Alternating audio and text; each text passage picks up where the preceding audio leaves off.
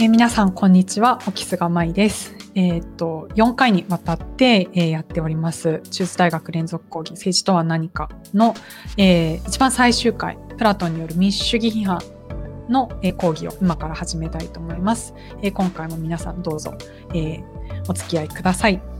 今日はですね、4回、今まで、これまで3回やってきた講義の中の一番最後ということになります。えー、まず、えっと、今日の講義の内容に入る前に、え第3回の講義のポイントを少しおさらいしたいと思います。えーまあ、第3回は、えー、ソフィストとソクラテスというお話をしたんですけれども、のテーマでお話をしたんですけれども、まあ、ソフィストというのは、本来知恵のある人ということを意味しておりまして、まあ、古代ギリシャでは、えー、知識人であり教育者であったと。でしかもその人たちは市民としての徳卓越性を教育する教育者だったというお話をしました。で、えー、まあ、彼らはこう具体的にはですね、え、言論を巧みに操って多くの人々に、まあ、多くの人々を説得するための技術であるところの弁論術の教師をしていたというお話をしました。で、まあ、このような状況下でソクラテスという人が出てきて、えー、まあ、ソクラテスは知のあり方あるいはこう知のあり方というものを、まあ、無知の自覚と呼ばれるものを通じて、えー、暴露していったのだというお話を、えーまあ、知のあり方というものを問い直したということを、え、前回お話ししました。今回はこういったソクラテスの哲学を受け継いで独自の仕方で発展させた西洋最初、まあ、おそらく最初というふうに言ってもいいんじゃないかなと思いますけれども政治哲学者であるプラトンにスポットライトを当てたいと思います。で、えーまあ、今日のすいませんね。えー、で、まあ、今日の目次はこんな感じです。えー、ちょっと途中コーヒーブレイクを挟まないんですけれども、まあ、ちょこちょこ映画の話とかは入れたいと思いますので、まあ、それで、え少し息抜きをしながら聞いていただければと思います。まあ、じゃあ早速パート1に入りたいんですけれども、パート1プラトンのポリテイアということで、えー、まあ、ポリテイアというのは一つ本のタイトルですねで。ちなみにプラトンといえば、プラトンあるいは古代ギリシャといえば、えー、このあのラファエルのアテナイの学童と、えー、この絵を思い浮かべる方いらっしゃるんじゃないかなと思うんですけれども、まあ、プラトン、これ、として描かれています。まあ、この絵に絵の中にはこう古代ギリシャのいろんな哲学者を見出すことができると言われていますので、まあ、なんかこう検索したりするとですね、そういう小話を見つけることもできるんじゃないかなと思いますので、えー、よかったら、えー、見つけてみてください。はい。じゃあ、まあ今日の主役はプラトン。こんな人ですね。で、まあ、このプラトンなんですけれども、まあ、ソクラテス自身は何にも書き残さなかったというお話を前回しました。で、その代わり、プラトンという人がソクラテスの行いを書物として表して、で、さらにそれが、えー、まあ、現在までですね、えー、まあ、奇跡的に残っていまして、えーえ全集として日本語でも読むことができます。で、まあ、えー、プラトン全集というものもありますし、さらにこう岩波文庫とかですね、まあ、それ以外にも、えー、公文社、新訳、えー、古典文庫とかで、えー、読むことができますので、えー、最後に参考文献一覧で載せているので、関心を持たれた方はぜひそっちも直接当たってみてください。でまあ、このプラトンはソクラテスの行いをこうやって書物として残しているんですけれども、えー、まあ、それがしかもですね、対話編という形式をほとんどとっています。まあ、ぎ、なんというか、イメージとしては戯曲みたいな感じというふうに捉えていただければいいと思うんですけれども、えー、まあ、この対話編の中でソクラテスが主人公になっているものが、え、多くあります。まあ、ただし、プラトンは登場しないんですね。なので、えー、まあ、どれがプラトンなのかなというのは、ど、どの主張がプラトンなのかなというのはなかなかいろいろ研究上も、あの、問題があるんですけれども、まあ、そんな感じで、え、書物を表している人です。で、プラトンといえば、まあ、世界史などで、あの、習った方は哲学者っていうイメージを持っているかもしれないんですけれども、まあ、若い頃には政治に、えー、携わることを夢見ていたと言われています。で、最後、あのもう一個重要なのが、学園アカデミアというものを創設しました。まあ、これはこう研究と教育を目的とした施設だったんですけれども、まあ、なんかちょっと運動場みたいな感じ、実はそういうものだったというふうにも言われていまして、えっ、と、まあ、それが元だったというふうにも言われているんですけれども、まあ、このアカデメイヤというもの、えー、実はアカデミーの語源にもなって、まあ、実はというか、まあ、非常にわかりやすいかもしれませんが、まあ、アカデミーなどの語源にもなっていて、まあ、大学、いわゆる大学と言われるものの最初のようなものの原型を最初に作った人と言えます。で、まあ、今日のお話も、プラトンが哲学者なので、あの、政治とのつながりが見えにくいかもしれないんですけれども、まあ、頑張って、えー、つながりが分かりやすいように少しでもが、えー、分かりやすいようにお話しますので、まあ、最後まで聞いていただければと思います。で、まあ、今日取り上げるのはですね、ポリテイア、通常国家と訳される、えー、本です。で、えー、これ代表的な政治的対話編で、まあ、こちらが、えーと、日本語で、えーまあ、最もよあの簡単に読むことができる文庫本なんですけれども、まあこえー、藤沢則夫さんの役ですね。で、まあ、この、えー、プラトンのポリテイア、あるいは国家というふうに訳されるこの本なんですけれども、まあ、これもともと、あの、まあ、言語のポリテイアというのを載せているのは、これポリスという政治共同体の、えー、もともとの、あの、ギリシャ語の単語から由来しているというのが、まあ、分かりやすいかなと思ったからです。まあ、これ本来の意味としてはポリスの体制というようなことを意味しています。で、プラトンの対話編っていうのは、まあ、大体一つの概念を対象としていることが多いんですけれども、えー、まあ美とか勇気とか知識とか、まあ、そういうことが多いんですけれども、えー、まあ、このポリテイアという作品も同じで、えー、まあ、正義をテーマにしています。で、まあ、ちょっとここで皆さんどうなのかなというのは気になるんですけれども、その、まあ、政治がて政治についてのお話の中で、まあ、正義が扱われることって、まあ、しっくりくるか、しっくりこないかというのは少し、まあ、皆さんどうなのかなというのが、えー、聞いてみたいなと思うんですけれども、あのまあ、ど、まあ、ど、どっちに、いずれにせよですね、まあ、今回の出発、今日のお話の出発点に正義がなることは変わりないので、まあ、とにかくこの正義のお話に、に、え、移っていきたいと思います。えー、まあ、じゃあまずですね、まあ、その正義なんですけど、皆さん、まあ、正義、あるいはまその反対の不正という単語を聞いて、どのように、えー、ま、思われるでしょうか？ま、何を思い浮かべるでしょうか？えーま、日常生活の中で正義と不正、えー、不正義あるいは不正、こうした言葉、使うことが、まあ、ある、なくはないと思うんですよね。まあ、特に不正の方はよく使うんじゃないかなと思うんですけれども、まあ、この2つの単語なんですが、もしかすると合法と違法と同義で考えている、まあ、ほとんど同じように捉える方捉える、まあ、こともあるんじゃないかなと思います。まあ、えー、っと、まあ、合法と正義をイコールで結ぶことにはちょっと躊躇があるかもしれないんですけれども、不正と違法はだいぶ近いなっていうふうに思ったりですね。まあ、そういうふうにいろんなイメージが出てくるんじゃないかなと思います。で、ただこれは非常にこう社会的、あるいは政治的な側面から見た上での正義とか不正というものですね。で、まあ、これ以上にですね、あるいはまあそんな複雑な話をするよりも前に、先に正義って聞いたら、まあ、正義の味方っていう、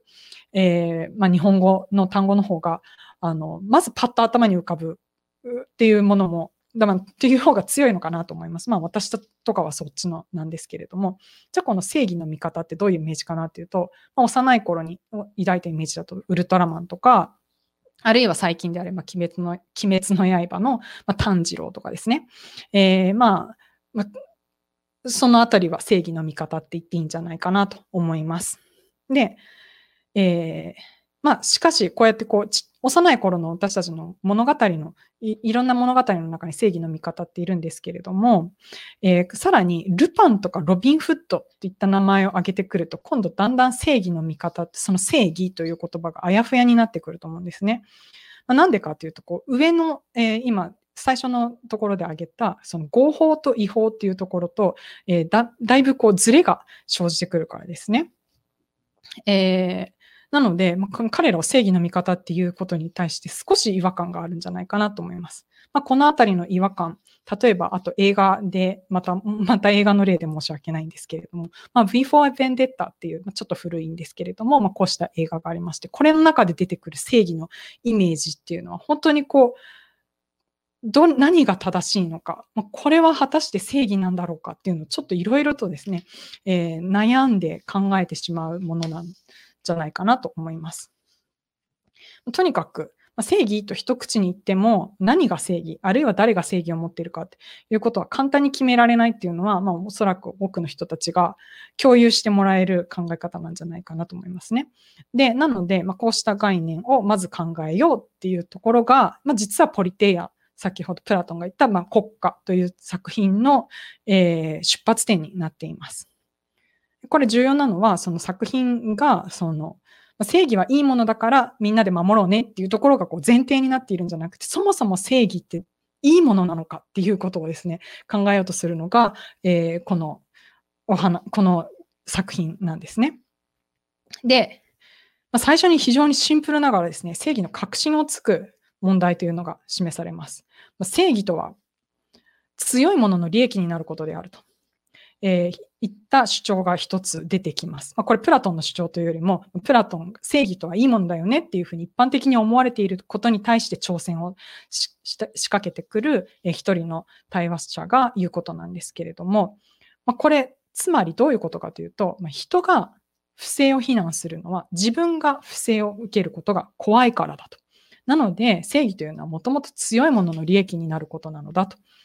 いうふうに主張する人がいます。まこれな、つまる、つまるところどういうことを言ってるかというと、不正の方が実際正義よりは得になるんだけれども、自分が不正を受けることは避けたいので、正義は大事だよ。まあ、不正、不正を、まあ、自分が不正を被る、被らないように正義というものは大事なんだよ。綺麗事、綺麗事を言ってるっていう、まあそういう指摘が入るわけですね。で、まあ、そうするとですね、非常にこう問題のある結論が出てきます。実際のところ誰も実は正義を望んでないんじゃないかということですね。まあ、ここで言う正義っていうのはその強いものに利益になることっていうところとちょっと別なんです。別ですね。まあ、つまり正義って一般的に言われている、まあ、一般的に私たちがいいものって考えているものを実は誰も望んではないという結論が出てきます。で、この正義に対する挑戦っていうのはさらに続くんですけれども、まあ、続いて正義についての思考実験というものがこの作品の中で出てきます。あのぜひ皆さんも聞きながらですね、頭の中でいろいろ考えてみてほしいんですけれども、えー、まあ、ちょっと物語が語られるんですね。そこでは、透明になれるギュゲスの指輪というものがあったと。で、まあ、これ透明になれる、はめたら透明になれる、あの、ちょうどロード・オブ・ザ・リングに出てくるような指輪だとイメージしてもらえばいいんですけれども、あえっと、まあ、そういう指輪があった、あるとして、その場合、不正を犯してもバレないわけですね。こう透明になれるから。何かをこっそり盗んでも、あの人が盗んだよって誰も気づかないと。で、えまあ、こっそりですね、権力者を殺してその権力の座になんとかうまいことついたりしても、それも誰にもバレないと。まあ、とにかく不正を犯しても100%バレないっていう状況が作れる、作ることができたとして、それでも、その場合、指輪を正しい人はどう使うだろうかというのがここで、え聞かれる思考実験なんですね。で、えまあ、これ、詰まるところ何を意味しているかというと、報酬がなくても一体正義というものを私たちは望むんだろうかという問題です。まあ、ここでいう報酬というものには、金銭とかだけじゃなくて、あの人はいい人だよね、あの人は正しい人だね、あの人誠実だね。っていうふうに、まあ、周りから思われる、そういった評判というものも含むわけですね。でそれがなくてもなお、まあ、つまり決して誰から褒められることもなくて、正しい行いに誰も気づいてもらえ、まあ、誰にも気づかれないと。それでもなおあなたは正しい人でいようとしますか？正義を欲しますか？というのが、えーまあ、このプラトンの、えー、え作品の一番最初に出てくる、え正義に対するも正義の問題なんです。で、まここまでのお話、正義がある種のま個人倫理の問題として語られているっていうことはわかると思うんですけど、まあ、つまりこう自分がいい人として見られたいか、それともそんなこと見られなくても、果たして自分は常に正しい人であるあるかどうかみたいな形で、まあ、一人の個人の話なんですけれども、まここからなぜこの正義の問題がポリスに関わる、政治に関わるお話になってくるのかということが、え問題になってきます。で、これが実際、えプラトンの作品の中でも語られるところなんですけれども、まあ、えー、一言で言ってしまいますと、正義というのは政治と個人の接点になっているということです。で、えー、まあ、政治というのが共同体に関わることだというのは一番最初のお話で、えー、第1回の講義でお話ししたんですけれども、えー、まあ、そこで、え言われていたように、まあ、政治は共同体に関わることなんですが、まあ、この共同体というのを構成しているのは当たり前なんですけれども、個人なわけですよね。で、そうすると、その正義にかなった社会、あるいは共同体を目指しても、その社会に、ま暮らす人たちが本当に正義というものを望んでいなくて、まあ、誰もが実は不正を働きたいというふうに思っていたら、まあ、その社会というものはすぐに崩壊してしまうだろう。まあ、正義が達成されている社会だとしてもすぐに崩壊してしまうだろうというのがプラトンの洞察なわけです。で、従って、ま、共同体の正義を実現するためには、個人が正義にかなっていなければならない。まあ、あるいは少なくとも個人が、えー、正義というものを望まなければならないと、えー、言えます。ま、なんですが、でも、不正な共同体から正義を理解する人、あるいは正義を欲する人間っていうのは生まれるんだろうかというのが問題になってきます。まあ、これジレンマですよね。で、このジレンマを解決するために、えの手段としてプラトンは次のような提案をします。えー、まず一、まあ、一番大きいのがこう新たな教育プログラムを作ろうということなんですね。で、まあ、この教育プログラムの中でプラトンは、まあ、正義が叶った社会を実現できるようにする、えー、まあ、市民たちを作ろうとします。で、まず一つは、まあ、音楽文芸と体育という初等教育です。で、まあ、これは、まあ、もともと音楽、文芸、体育というのが幼少期に行われる教育だっていうのは、古代ギリシャにおいては当然、あの、まあ、まあ、非常にノーマルなことで、まあ、今の私たちでも、あの、現代の日本でも割とよくあることだと思うんですけれども、まあ音楽習ったりですね、ちょっとこう、リトミックやったりとか、なんかそういう人たちはいると思うんですけれども、えー、まあ、それと同じ形ですね。で、まあ、この音楽文芸によって、まあ、正義というものを幼い頃に、ま、魂、まあ、精神ですね。精神と身体に刻みつけようというのが一個あります。で、まあ、この、それどどういうことっていうふうなイメージを持たれるかもしれないんですけれども、まあ、この音楽文芸というジャンルの中に、まあ、詩とか物語、神話、そういったものが入ってるんですけれども、まあ、それをそこから考えるとちょっと分かりやすいかなと思うんですけれども、まあ、私たち昔話で子供たちに何かをこうおとぎ話とかをするときに、まあ、大体こう悪いことをしたら何らかの罰を受けるっていうような、で、正義の味方は勝つっていうような、そういうお話をすることが多いとは思うんですけれども、まあ、それによって、まあ、そういうふうに描くことによってですね、まあ、幼少期に親しんだその正義の観念というものをこう生涯持ち続けて、まあ、その正義、正義感というものを人は大人になっても持つようになる。まあ、従って、不正を嫌い、正義を、え、愛するような人間というものができてくるんだとで、まあ、そこが非常にプラトンの場合だと、まあ、非常に厳格な形でですね、プログラム組み込んでいくというのがあります。で、これがまあ初等教育の話なんですけれども、これとはさらに別に、えー、まあ、支配者のための教育というものを設定しています。で、これは、なんというか、こう、帝王学みたいな、こう、とか、弁論術とか、そういうのではなくて、数学や幾何学、天文学、そして最後に哲学的な対話というものによって成り立っているプログラムなんですね。で、これによって、哲学、学術と権力というものを融合していこう。でそうして、まあ、権力と哲学は、哲学、まあ、ここで哲学っていうふうに言っていますけれども、広くは数学とかも含まれているので、学術と捉えていいと思うんですけれども、それが融合して、その知識を持った人が支配者の、えー、立場にに、まあ、支配者の地位につけば、えー、ポリスは正義にかなった、まあ、幸せなものになるんじゃないかというのがプラトンの考えだったわけです。で、まあ、こうした提案があるので、まあ、ここからですね、プラトンは、まあ、民主制は、まあ、これとは対極に位置するというふうに見るようになるわけです。というわけで、最終講義の最後のパート、プラトンと民主制というところにお話を移していきたいと思います。えー、まあ、ここまでですね、プラトンによる、ま、正義の議論と、まあ、それに基づく彼の、えー、ま、提案というものを見てきたんですけれども、えー、ま、これで、えまあ、もう一回ちょっと復習になりますけれども、主に1回目と2回目の復習になるんですけれども、え、アテネの民主制の最高議決機関というのは民会でした。で、まあ、民会では多数決で決定が下されるし、えー、まあ、市民は誰でも投票ができるというのがありました。で、市民は自由で平等な人たちで、まあ、財産とか全く関係なかったわけですね。で、まあ、つまり、このアテネの、え、民主制のもとでは、えー、まあ、市民によって、まあ、民衆によってほとんどあらゆることが決められるわけですね。で、そのあらゆることの中には、例えばその哲学者ソクラテスの行いが死刑に値するかどうかということも含まれていたわけです。で、まあ、それすらも民衆が決める。で、実際民衆が、まあ、その多数決でソクラテスの死刑が決定される場面を、まあ、プラトンは見てるわけですよね。で、まあ、これが意味していることっていうのは、あここれが意味しているというか、まあ、これによって、えー、がこの問題と正義を絡めて考えたときに、まあ、ここから提起される問題というのは、正義も果たして民会で決めることができるのかという問題ですね。で、えー、まあ言い換えれば、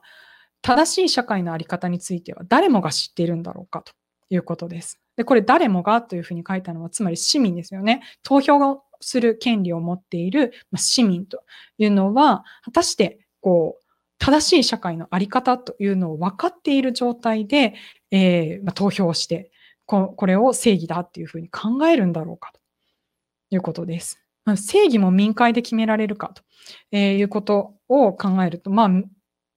まあ、ここには非常にですね、えー、大きな戸惑いを、あの、いくらこう民主主義が一番いいというふうに考えている現代のまあ、一番いい、もしくは一番マシだと考えている、まあ、我々にもですね、なかなかこう、プラトに反論するの難しくなってくるんじゃないかなと思います。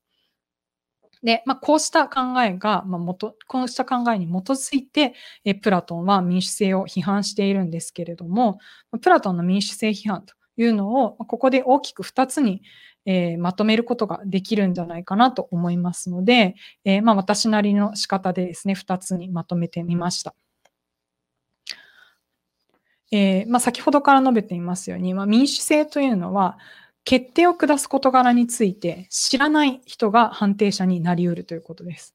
ソクラテスが行っていたことの内実をですね、どれくらいの人たちが理解していたのかとか、えそういうことについて、えー、もう、まあ、問題ですし、あるいは、その、まあ、自分たちが投票を行うときにですね、政策を、えー、まあ、これ、今の現代の日本にも引きつけて考える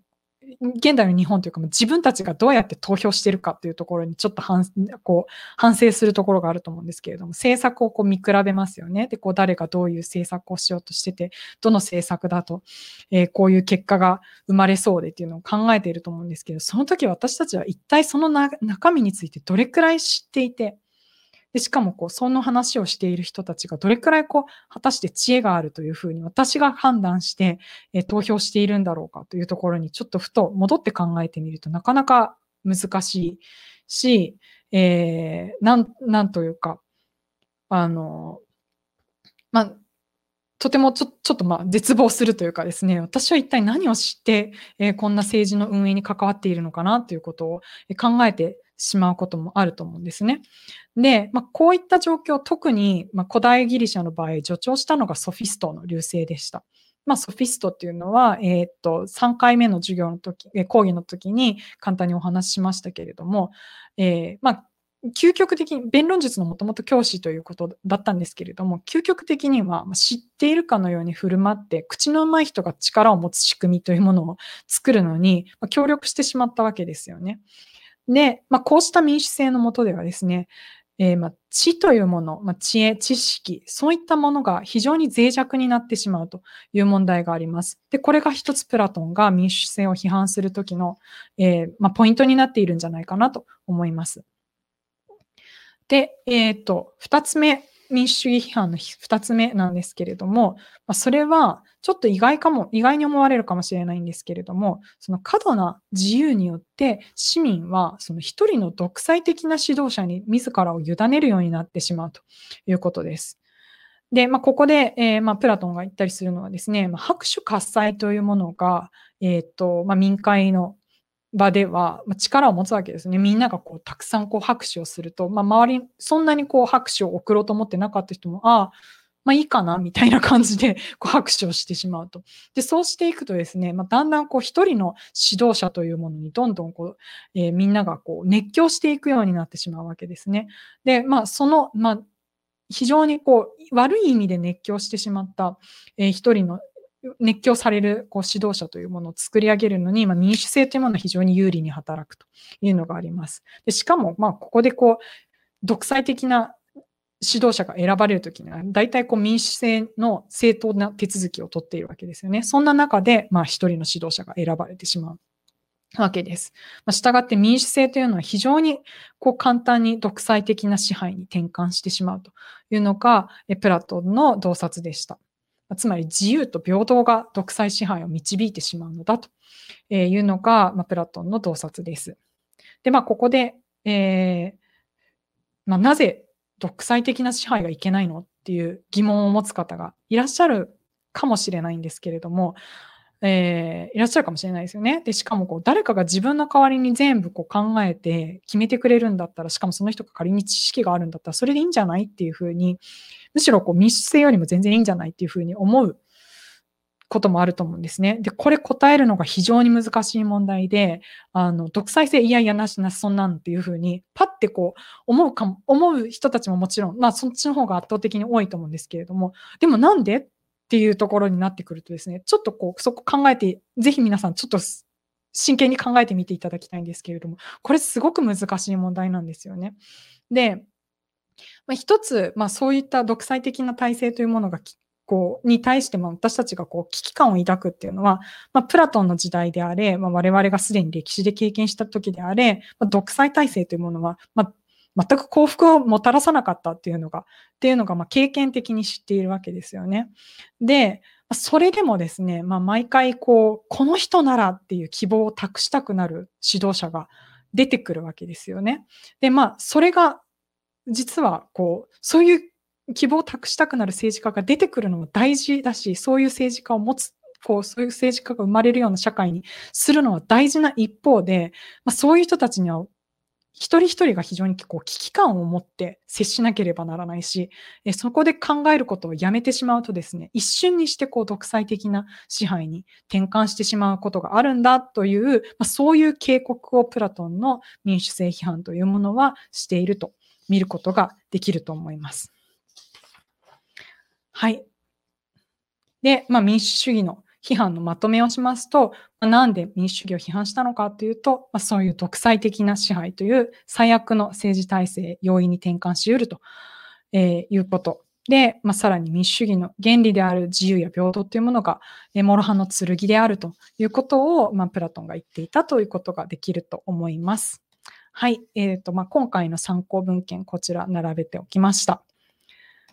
えー、っと、最後にですね、第1回から4回の講義を通じて、まあ、ざっくりですね、非常に簡単に、まあ、何を、何のお話をしてきたのかということを、要点をちょこっとだけまとめたんですけれども、ま、ず最初のお話の時に、まあ、共同体に関わることっていうのは政治だねという、まあ、そう、ことを政治というふうに捉えることができるというお話をしました。もちろん政治の捉え方はこれだけじゃありません。いろんな仕方で、えー、っと、もっと捉えることができますけれども、まあ、今回のこの1回から4回の講義の中では、共同体に関わることというところにフォーカスを当ててお話をしました。で、さらに、その、え、古代ギリシアの民主制というのは、その自由で平等な市民が主体であるという、その民主制の非常にこう根本原理というものを作り上げたというお話をしました。えー、そして、まあ、その民主制がはらむ問題というのを、えーとまあ、ソフィストやソクラテス、そしてプラトンを通じてお話ししてきたんですけれども、まあ、それは一つは知の問題であり、あるいはまたその独裁性、独裁的な支配というものと常に隣り合わせの状態で民主制が存在しているということをお話ししてきました。